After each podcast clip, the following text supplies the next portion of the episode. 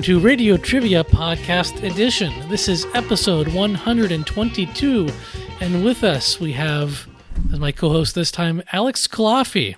Hey guys. Hey, I, I, guess you've been on once before. I don't remember how long ago that was, Alex. It's okay, I don't either. Uh, it's okay. So, for all intents and purposes, we have a new co host here, and. Uh, It's okay. I mean, you're a veteran. You've you've been doing like connectivity for like what two years, three years, a couple years. Yeah. But uh, this is not connectivity. This is uh, radio trivia, and mm-hmm. uh, we got a cool lineup here, squeezing it in at the end of the year. Sorry for the you know irregular nature of this uh, podcast, guys. It just just the way it is. But uh, you, you'll enjoy it when you get it. Damn it. but it's usual drill: five games, three songs each game. Um, some uh, selections uh, uh, Alex knows about, some he doesn't. So uh, mm-hmm. the first two games he's in the dark. Other than that, uh, pretty straightforward. Let's just get started here.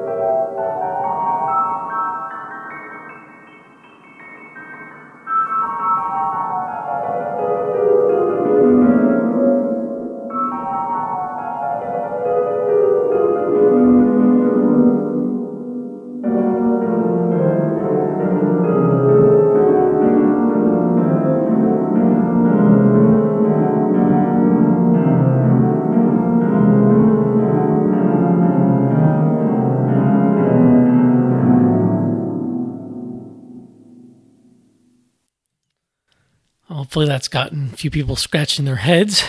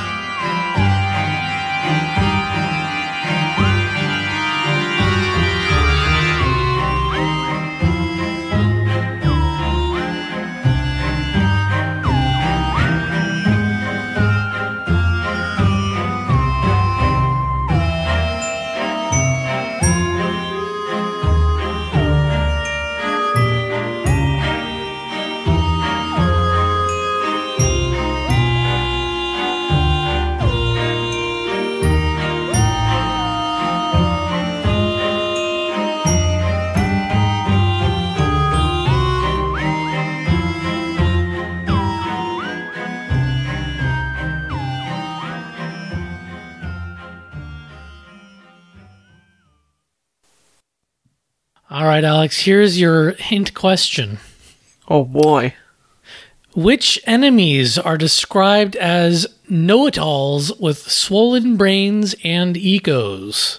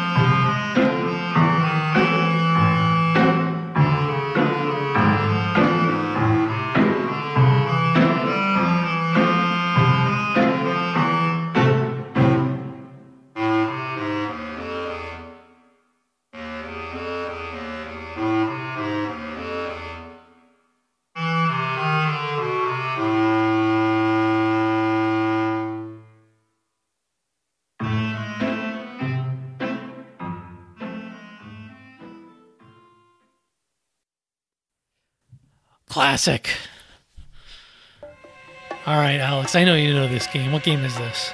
So here's the thing. I know the two games it could be. I know that it is either Luigi's Mansion on the GameCube or Luigi's Mansion Dark Moon on 3DS. Now, because of. So, the sound quality is good, but it doesn't sound like it's from 2013. So, I'm going to say it is the original. Ooh, you got it wrong. It is the man. 3DS game, yeah.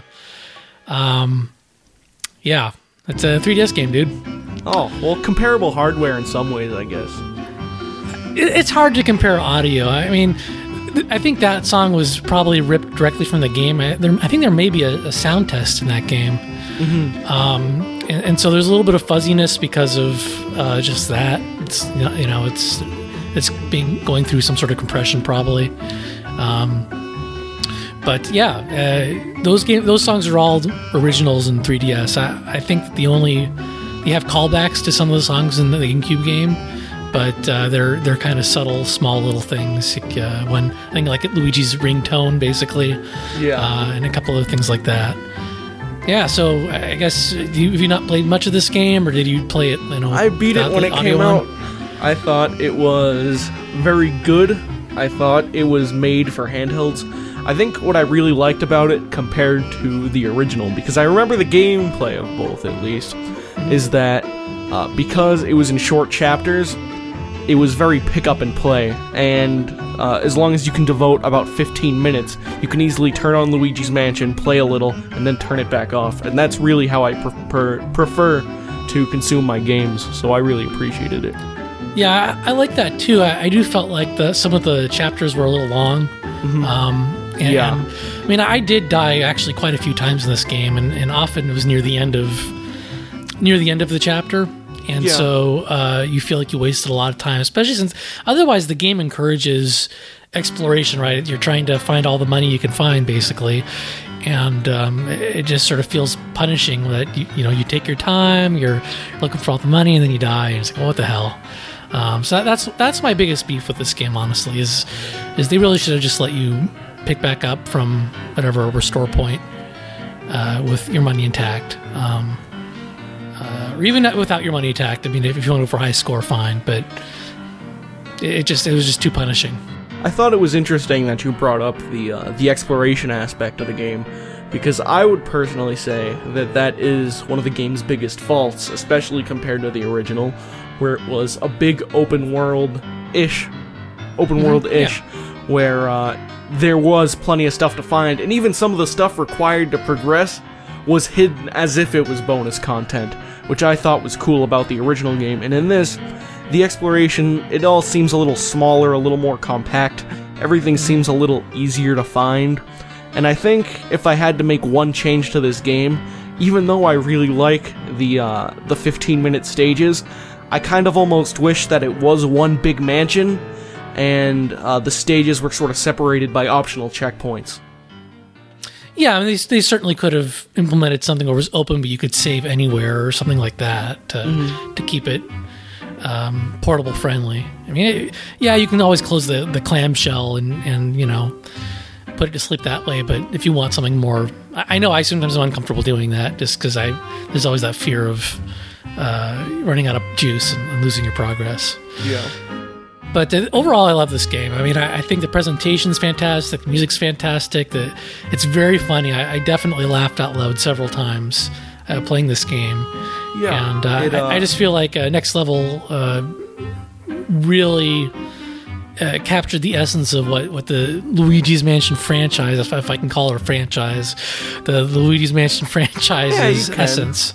Um, I, I mean, the, the music's playful yet still kind of creepy, and you know, that's just sort of true of the whole game, right? It, it, it's car- it's a cartoonish, you know, scary thing, but sometimes it really does actually creep you out a little, you know. But beyond that, even if it captures the uh, the spirit of the Luigi's Mansion franchise, I would say that it even does a better job of characterizing Luigi as a character. Like Oh, we sure. knew he was kind of the scaredy cat one. Oh, very and pretty cat. Oh, we knew he was the second fiddle to Mario. But I mean, in this game, you get a little bit of a better look at who Luigi actually is. And I think Luigi uh, is probably more of a developed character by far at this point than any other main Mario character. Well, I, I've heard before uh, comparisons of like Mario to, to Mickey Mouse, where the, the main character of Disney or, or Nintendo is kind of squeaky clean. You can't do too much with him. He's kind of he's more of a facade, more of a you know uh, blank slate than characters like Donald Duck or Goofy or whatever that kind of have more of their own personality, right? And I, I think that's definitely true. of the, You know, Mario versus Luigi, uh, you know, comparison. Uh, Do you think that should be the case, though? Uh, do you think there should be? Do you think Mario should be kept squeaky clean? I mean, I guess from I don't know. I don't really. I don't really care as long as the games are good. I, I really don't care. I mean, I, I think that I, I respect the decision that Nintendo's made, and I'm fine with them using characters like Luigi and Wario and you know things like that if they want to go for kookier games. I, I don't. You know, Mario's already in enough games. You know, Too no many. no need to. You know. If you want to do something a bit more off the rails, I'm fine with you not using the Mario character. Yeah.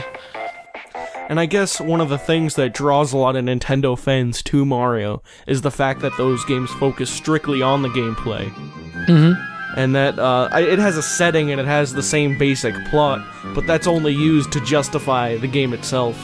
right and, and, if, and, and you could argue that's actually a shortcoming of this luigi's mansion game is you know it, it focuses more on presentation and, and humor and i don't want to say character development but establishing the characters at least and um and I'd say the gameplay at times is is secondary, right? The some of the combat gets tedious after a while, especially near the end. That's very true. And I think the combat, I would say it gets tedious only at the end, but it definitely very much gets tedious at the end. Oh, th- yeah, that, that's more of a level design issue than than the inherent gameplay uh, design issue. Honestly, yeah, in my mind. But uh, I would at least give it credit that even more than the first game, Next Level does uh, put in a lot of effort towards making a puzzle game fun rather than just a puzzle that'll get your mind going. Like it actually tried to make the game fun, even though it is very much a puzzle game with combat. Yeah, yeah. Okay, well, before we move on, we should uh, give the answer to the question. So there, there's a character described in the game as a know-it-all with a swollen brain and ego. Uh, do you have an idea of uh, what character that might be? There are those uh those genius ghosts. Would it be the um is it the poltergeist? That's their name. You got it. Oh wow, I was just choosing a generic name. no, those, those are their names. And they're, I, I think they're the funniest uh, of the enemies. Um, Yeah. whenever they like do telekinetic I don't, there's just something about their presentation that I think is really over the top and and amusing. Yeah. okay, well, let's go on to the second game here. Uh, that was Luigi's Mansion Dark Moon. I don't know if he said the subtitle, but uh, it's Luigi's Mansion Dark Moon.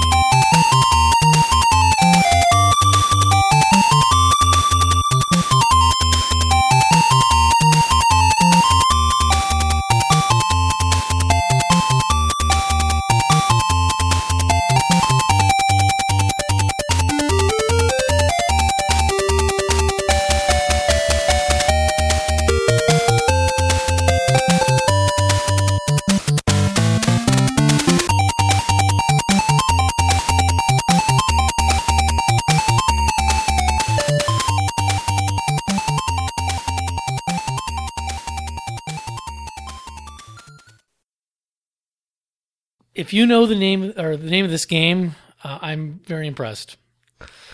I'll spoil the surprise now, Mike. I don't. Uh, well, any listener, I'll be very impressed. But uh, these other songs are maybe more recognizable.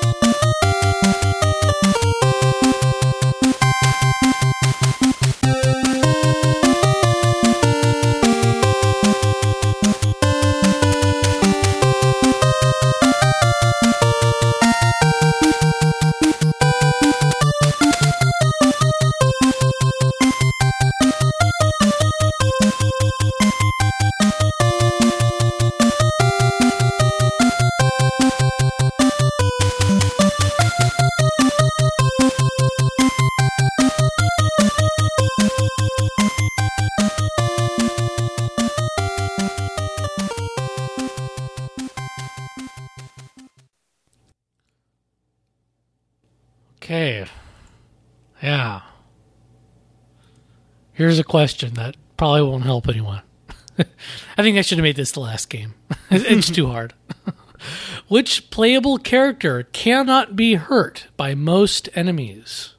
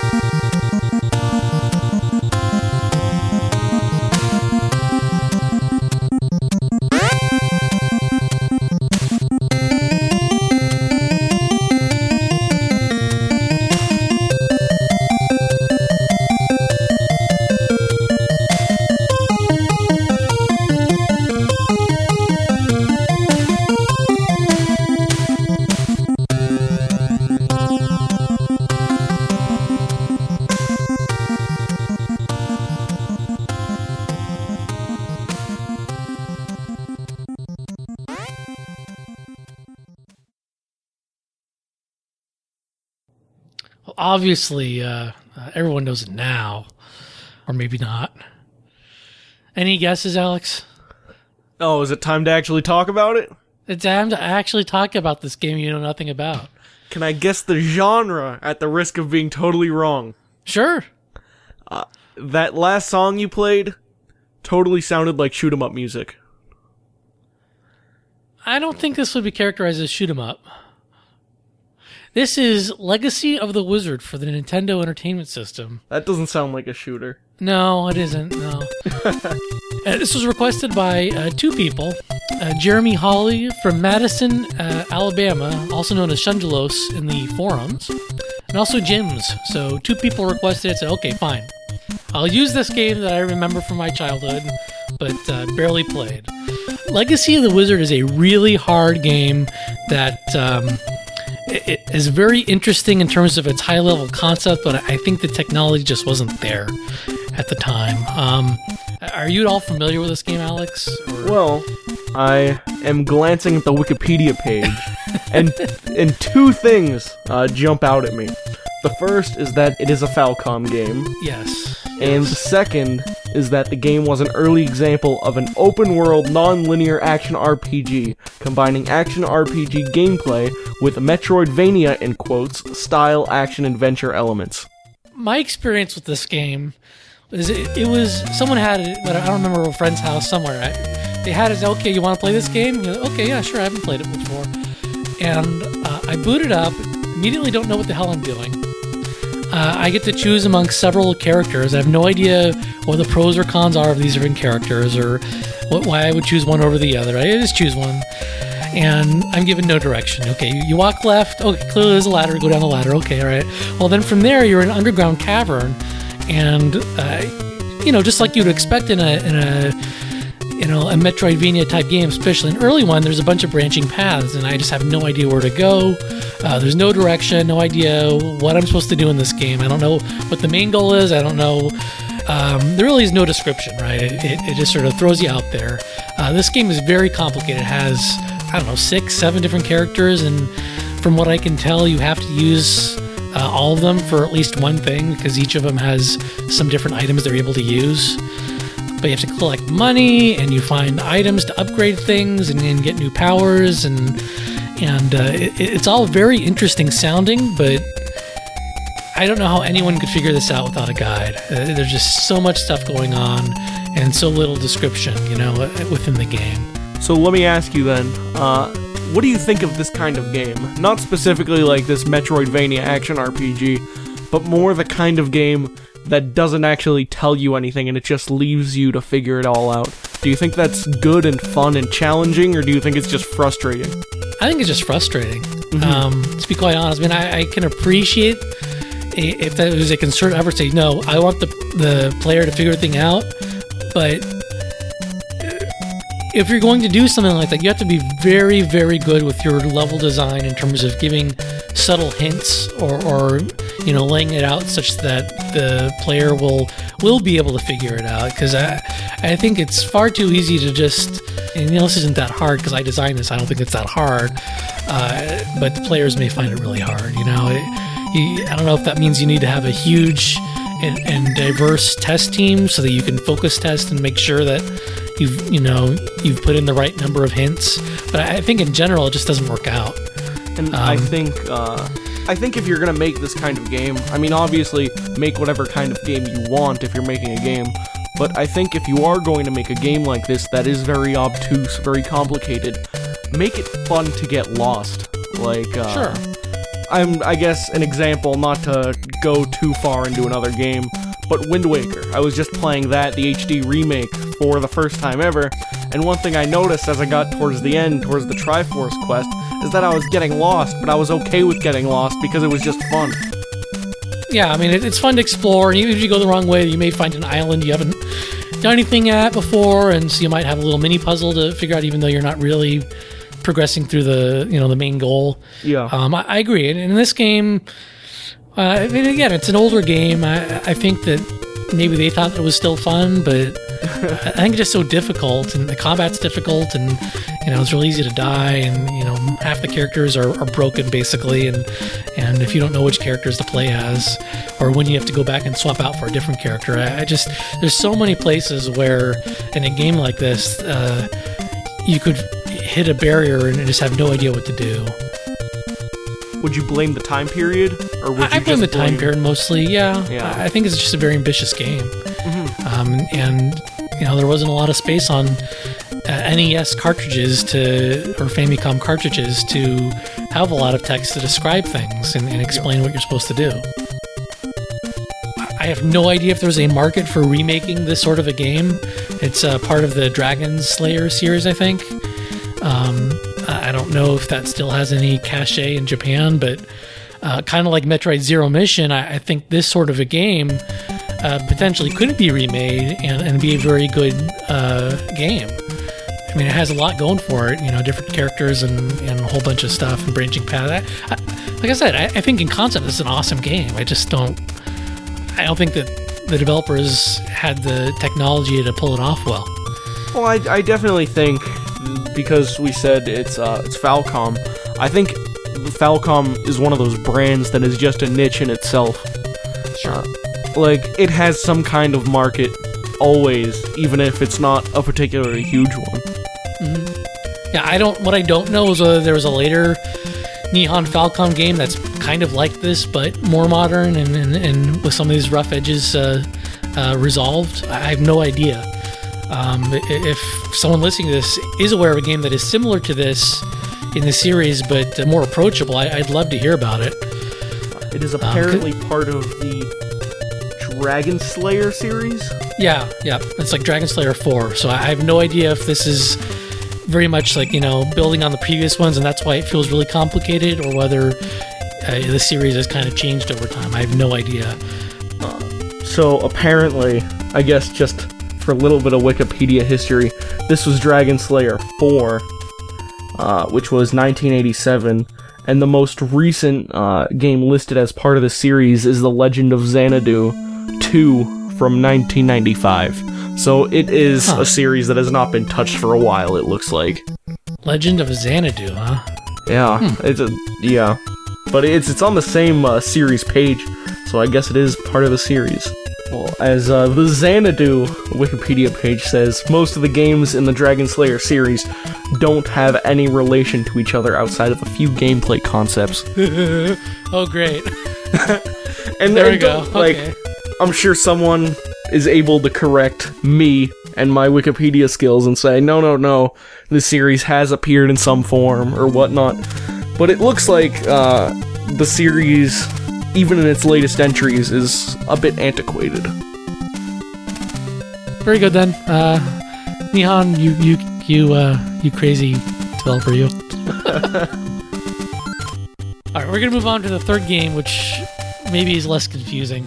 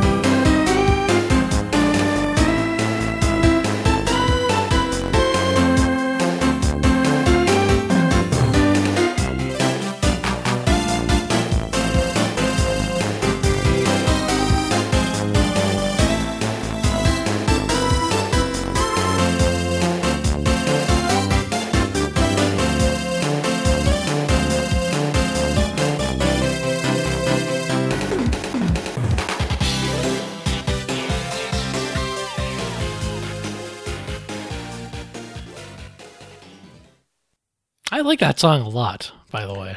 Yeah, I don't know why. it's uh that game. Assuming I'm thinking of the right game, has a lot of songs that like don't quite hit you immediately, but as you listen to them closely, you're like, oh man, there's a lot to that.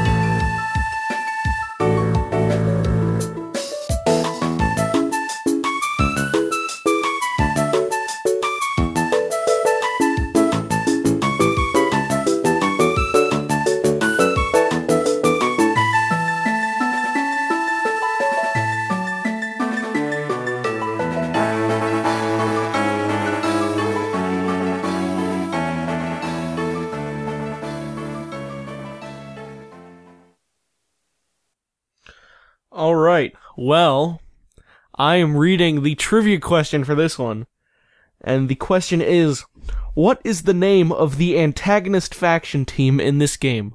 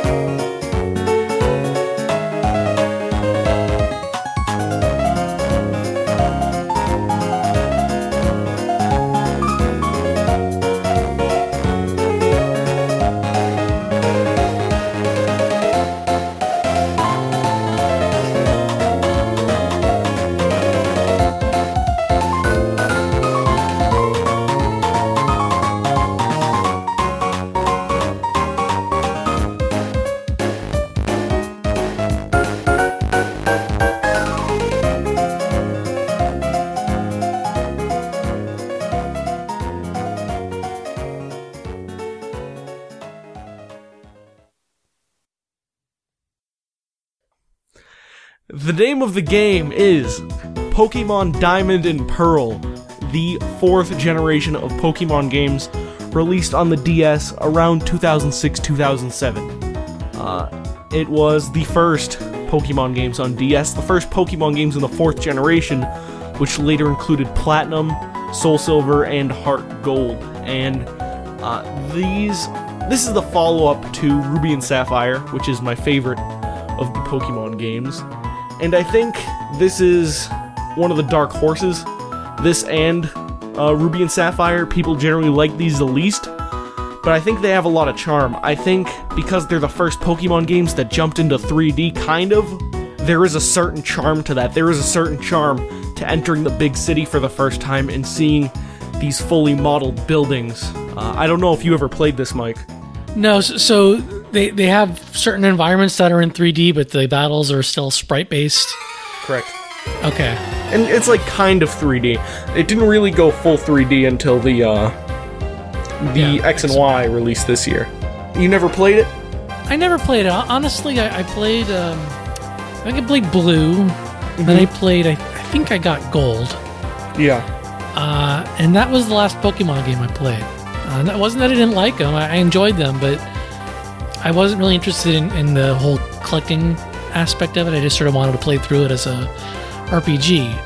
And uh, I felt that I'd kind of seen what the series had to offer by that point. It's a very uh, interesting Nintendo series, and the fact that sometimes it doesn't even feel quite like a Nintendo series. Yeah. Um, well, it, it is a different development team. Mean, Right, it- it's almost it's kind of like the Earthbound, uh, you know, where yeah, it's published by Nintendo, but it it's kind of its own thing from its own development team. Well, Game Freak is, if I remember correctly, completely independent. Yeah, it's that uh, Game Freak, um, Nintendo, and Creatures all co-own the franchise. Right. Uh, but it is a very weird franchise compared to other Nintendo games. Because sure. while a lot of fans, uh, like, most people like Mario, most people like Zelda, with Pokemon, you're either hugely into Pokemon generally, or, eh, it's fine. I enjoy it. Like, yeah, it- I'm, I'm kind of ambivalent. You're right. It isn't. It isn't that I don't like it or don't think it's. I think it's a really well made game. I, I I've thought about picking it up several times. It just doesn't grab me as something I really want to pick up because I know it's a huge uh, time, time sink. sink, yeah. And um, you know, if I if I'm itching for a Dragon Quest type game on a portable, then I, I probably will eventually pick up X or Y. But um, I just I don't see it right now. I don't, I don't see myself uh, doing it. I mean, in fact, I'm I bought um, uh, not Dragon Quest, what the hell, Ni no Kuni, and uh, I really thought I'd start playing it. I got it, as, you know, twenty bucks, um, you know, because it's like a collect. What is it like? They don't call it Game of the Year, but like a best best of thing. And, and I played it. and I enjoy it when I play it, but then when I stop playing it, I don't. I don't feel like going back to play it. Yeah. I, I get the sense that I'd have a very similar feeling about Pokemon, where while I'm playing it, I'm enjoying it, but once I stop playing it, I, I I'm not compelled to pick it up like I was something like Xenoblade, where it was like, oh yeah, I want to keep playing that game. so Pokemon is definitely a different type of JRPG. Uh, sure, I guess since Diamond and Pearl, I don't have a ton to say about it either, so let's just use this as a Pokemon soapbox. Uh, it is. It's one of those series that it's casual for kids, and while I can't quite explain why I am so obsessed with the series, why I love it so much, it's just one of those game series that feels right to me. It just feels right. The gameplay feels right, the story feels right, the addictiveness feels right. It's a finely honed formula that they they've mastered quite well. It's it's Exactly. uh, it's taking a really good formula, which is classic Dragon Quest, and adding all sorts of caramel and, and chocolate coating to it or something to to make it you know even tastier. and it's one of those series that uh, way more than Mario, way more than any other series, that I enjoy it, like the gameplay itself, the core gameplay, as much as I did the first time I played it. Like X and Y, I played that for review. Uh, X specifically, in one 24-hour period, I dropped 18 hours on that game. Wow. Yeah, it's and you that and James kind of Jones are, are, are really fighting for the for the Gameathon uh, prize of you know on staff. Yeah, no, we um when we recorded our Phoenix Wright segment a while ago, we were talking about that a little how uh, we consume games in a similar way where we just devour them in a few days and move on to the next one. Yeah, I mean, I do that too. Uh, I probably just don't play as many games uh, uh, or as many long games as, as you or James. I mean, I, certainly when I picked up Mario, like, you know, I, I just got, you know, nothing else mattered. I just played Mario, you know, Yeah. um, and, and, and including, like I said, uh, Ni no Kuni, that, that fell by the wayside. So with the right game, I think I consume it that way too. Um, Yeah. I'm, I'm definitely not a Jonathan Metts where I juggle like 10 games and play each one one hour a week. Uh, I, I just, I can't do that. yeah, I have to focus on one game. I beat it and I move on to the next one. I'm, I'm, I try to be very organized about my gameplay. Okay, well, uh, yes, that was a Diamond and Pearl discussion. Uh, hard to tell, but that, that was Pokemon Diamond and Pearl, folks. Um, Pokemon is great. Uh, if you haven't played that one and you like Pokemon, you should play that game because it's great too. all right. Oh, I should answer the question too. Uh, oh, sure. Yeah. Team Galactic is the antagonist faction team in that game. It is basically the Team Rocket, the Team Magma of the uh, Diamond and Pearl games. Is there a reason why they always have these kind of team such and such? Is it just sort of a running tradition at this point? Uh, I don't. Well, let me ask you: Is there a reason why Mario always gets a mushroom before he gets a fire flower? Well, I guess in most cases. Sometimes he can get the fire Yeah. flower Okay. first. All right. Fair. fair enough.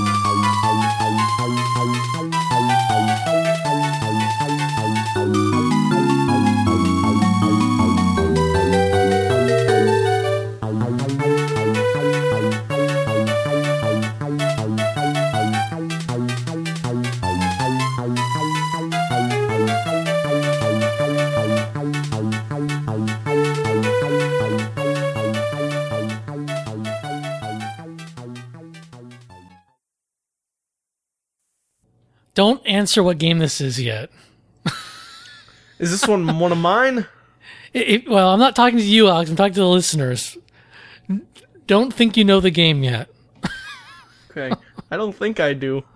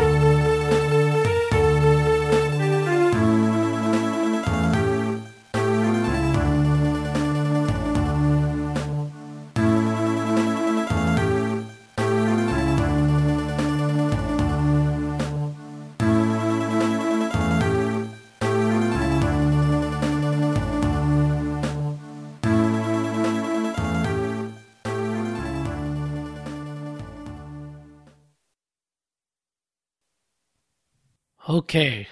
Well, here's your uh, hint question. It's actually a courtesy of the listener that requested this game. What Nintendo hardware revision is advertised in this game? And I did not fact check this, so don't blame me, or you can blame so me. this it's wrong. wasn't this wasn't uh, one of the games I picked. no comment. More than one person can Oh. request a game. Oh, I think I know what it is. Oh boy. Okay.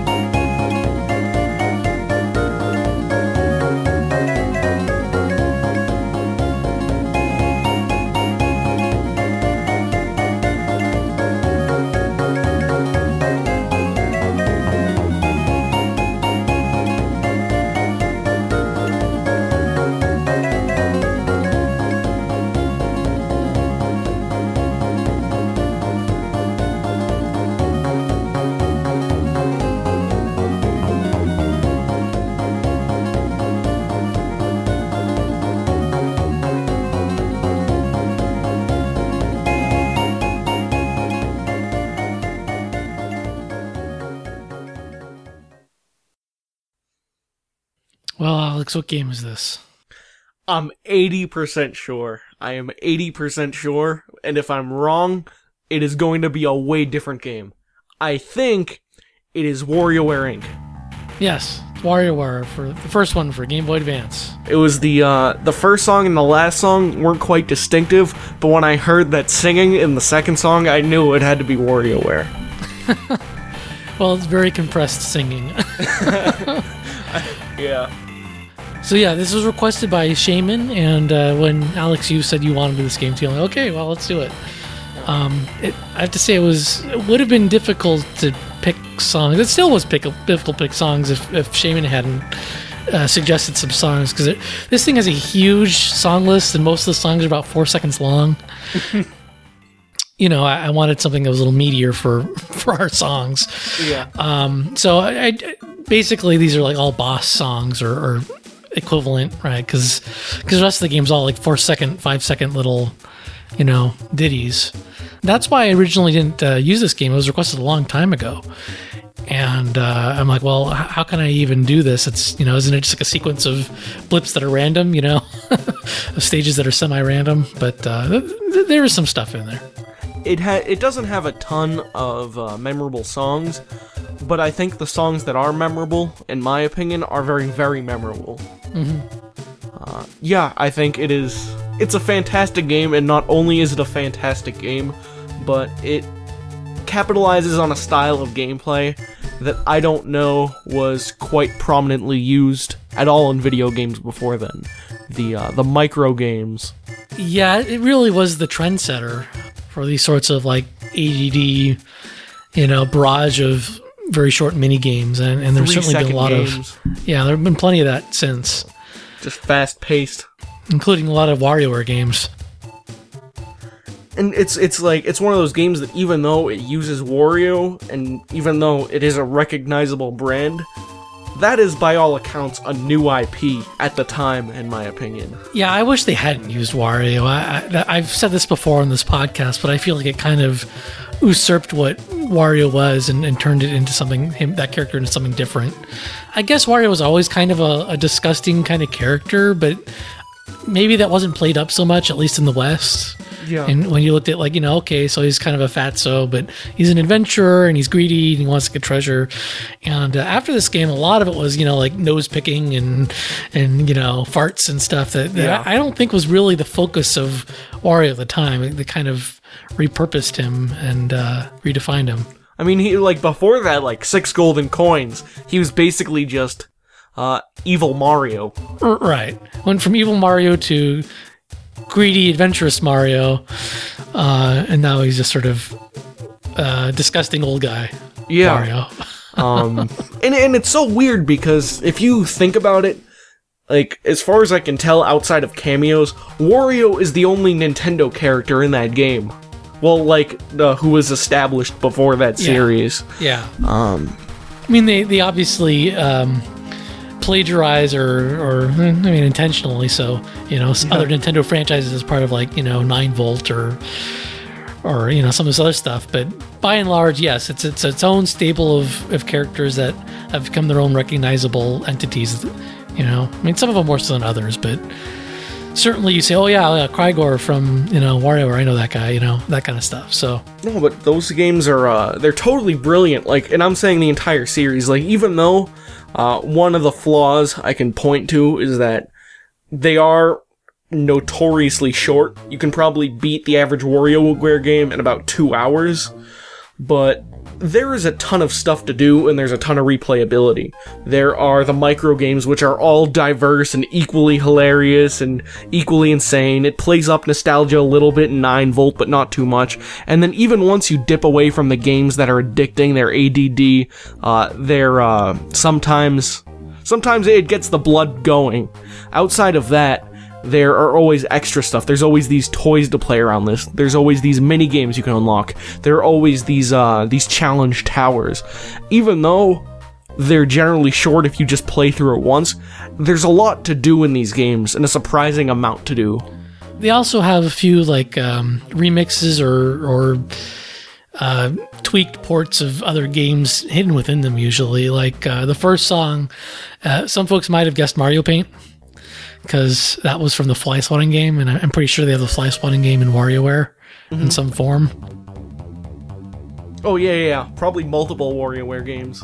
Yeah, and, uh, Doctor Wario. I think they have like a Doctor Mario spin-off as well in there. Um, so I mean, there's just all the games have that kind of a thing, you know, going on. A little, you know, bonus games that, to be fair, you know, at one point people bought separately, you know, for you know full, you know, Game Boy retail price. What's your uh, What's your experience with this series? Very little, general? very Oh, little. wow, I, really? I yeah, I, it never really appealed to me. Um, I've played it at events, and, and I bought um, I bought Twisted and enjoyed that for a little while, but um, it never really grabbed me the same way I think it's grabbed other people. Did you get uh, Ink via the uh, ambassador program? Uh, yeah, I never touched it. Uh, you, you should give it a shot. It's a very short game, and I think, I think it's a game that you should devote the two hours to, if nothing else, just to know what the full WarioWare experience is like. Okay. Uh, also, one last thing before we move on is, uh, I think, I don't know this for a fact. I have no insider info. I think there's probably going to be a WarioWare on 3DS next year. If not next year, 2015. I, th- I think we're ready for one. You don't think that we're gonna get something for Wii U first? I guess we sort of already did. I, I I, think. Game and Wario is the Wii U Wario. Uh, okay.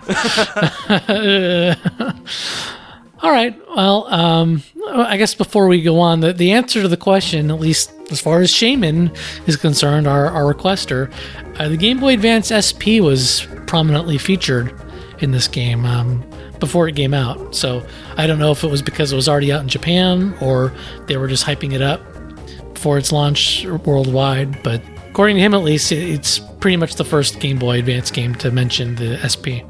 Mm-hmm. Okay, well, we got one more game here for you.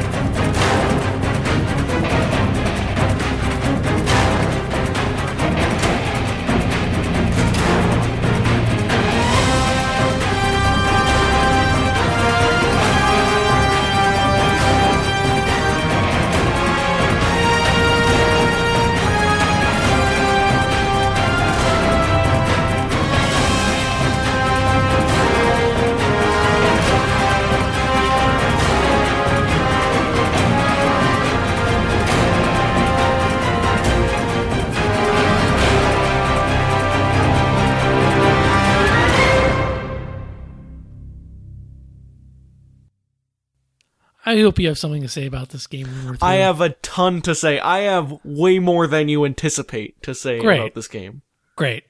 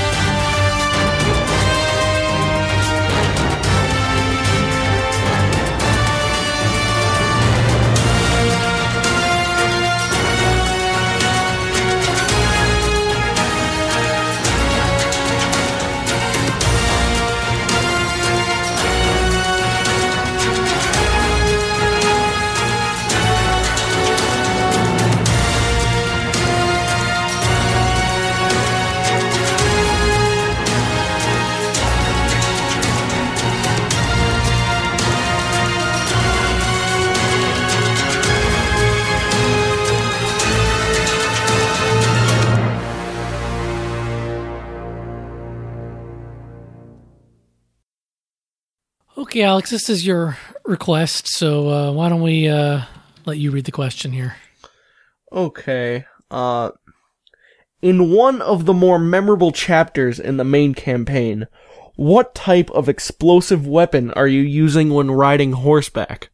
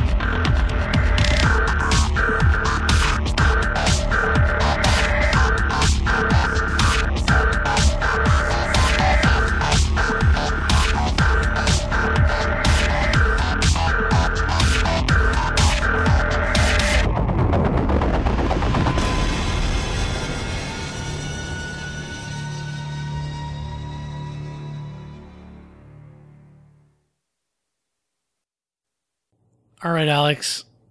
Your turn run the show. I have played this game, but only very briefly. Okay. Uh, the game is Call of Duty Black Ops 2 on the Wii U. So, when some people listening to this, uh, even me before I played this, hear the name Call of Duty, uh, probably before even having played one, you think generic first person shooter, uh, cash grab, cynical, whatnot.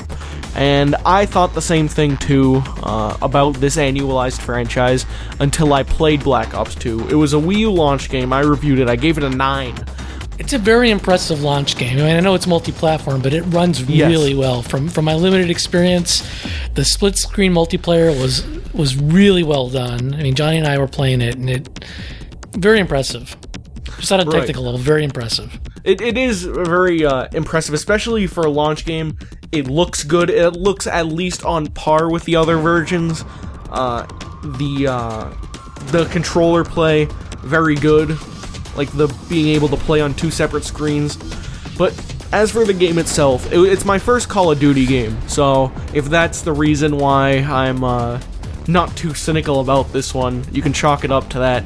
But the reason why I like this game so much is that as a first person shooter, because it's like the 10th game in the series or something, or the ninth game, it's so refined to the point where it feels pretty masterful in the same way I would say New Super Mario Bros. is to platformers.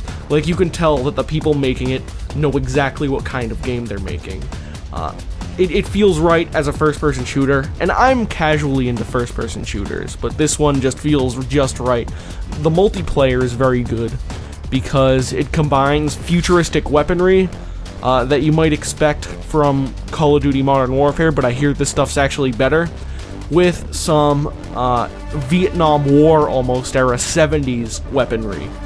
So it has two eras of stuff to keep it interesting. Uh, the multiplayer is very fun, even though on Wii U it can only support like 500 people at a time, or that's how many people were playing at any given time last time I played. But my favorite part about this game is the campaign. The campaign is surprisingly impressive and feels like it's the campaign of a game that was actually made for the campaign. Uh, it takes place between two time periods. It takes place between this Vietnam War, uh, Black Ops, uh, warfare, where there's a lot of, uh, I don't know if I'd call it espionage, but a lot of behind the scenes shit going down. And then that is against some near future warfare also. So basically, the game takes place switching between these two sides. And because of that, and because of the location and the time shifts, uh, the game changes pace at a very nice manner. And it's always changing it quickly, so the game feels very, um, I guess I would call it dynamic. Uh, I think one of the things that impresses me so much is that even though it is the game of an annual franchise, it has a ton of set pieces that feel like they're big budget set pieces made in a game that took multiple years to make. There are actual choices and multiple endings. And outside of the first person shooter gameplay, there is also uh, these sections that are basically almost like a strategy game where you're moving uh, basically troops around, although they're kind of like drones to uh, to get the upper hand over the enemy. And I know to some of you listening to this, this whole game just sounds blah to you. But if you like first person shooters, if you like first person shooter gameplay, and you either haven't touched Call of Duty out of uh, judging it before you've played it, or if something like the mediocre Call of Duty Ghosts that recently came out turned you off, I really recommend this game. I think it plays right, it has a great campaign, a great story, great characters, a very good multiplayer, assuming you can still find anyone to play with. And just as you've heard, I think the music is really good. Well, I can certainly vouch for the local multiplayer. I know most people think of online, but if if you are still a fan of you know split screen multiplayer, the, the off TV you know two player uh, mode really does work well. I, I think the arenas are really built for more than you know one on one, two on 2 So I- I'm not sure how that actually works in practice unless you're online as well. Oh yeah, But um, I mean, just it is definitely a game you could play with someone else in the same room. You probably just want to play it online with other people as well. Yeah, because the maps are so big for two people. When my cousin came over and we would play it with the uh, the two screens, uh, we would only play on online matches. Yeah. Yeah, so it's not going to be like a GoldenEye, you know, one-on-one death match type experience, but it, it, it's still good. What do you think of the genre itself? Are there first-person shooters you like? me. Oh, really? It's not for me. I, I I enjoyed GoldenEye way back when, and to a lesser extent, Perfect Dark. But every time I go back, I, I just can't get into it. I'm, I'm very clumsy in the genre. Sure. I, I'm not really interested in learning the strategy. The the the the content of it and the premises of it generally don't appeal to me too much. Yeah. Uh, you know, it's either a military theme or some sort of spy theme, and I neither of them really pull me. I mean, I, I remember I bought. Um, I think about the was the James Bond game that was on uh, Wii. I'm blanking out on the name of it. The Was it also GoldenEye? Was it was it called it was GoldenEye? Yeah, yeah. People it was well received, right? I mean, it, Yeah, it, yeah. seemed like it was. Uh, you know, people would say, you know, this is a full featured, you know, first person shooter. It's you know, it's it's comparable to what the other systems have, and, and so I picked it up, and I I just didn't play past maybe the fifth or sixth mission because I just wasn't feeling the love. I wasn't good at it. Kept dying. I, I just I didn't feel like I wanted to learn how to get better at the game, and, and so I just you know put it aside. What can I say? I'm I'm I'm just your typical, I guess, stereotypical, maybe even Nintendo gamer. Well, no, really that's fine. it. It's just uh, assuming we're talking about the same one that was announced at the uh, the 2010 press conference. Yeah, Uh, I think it is. Yeah.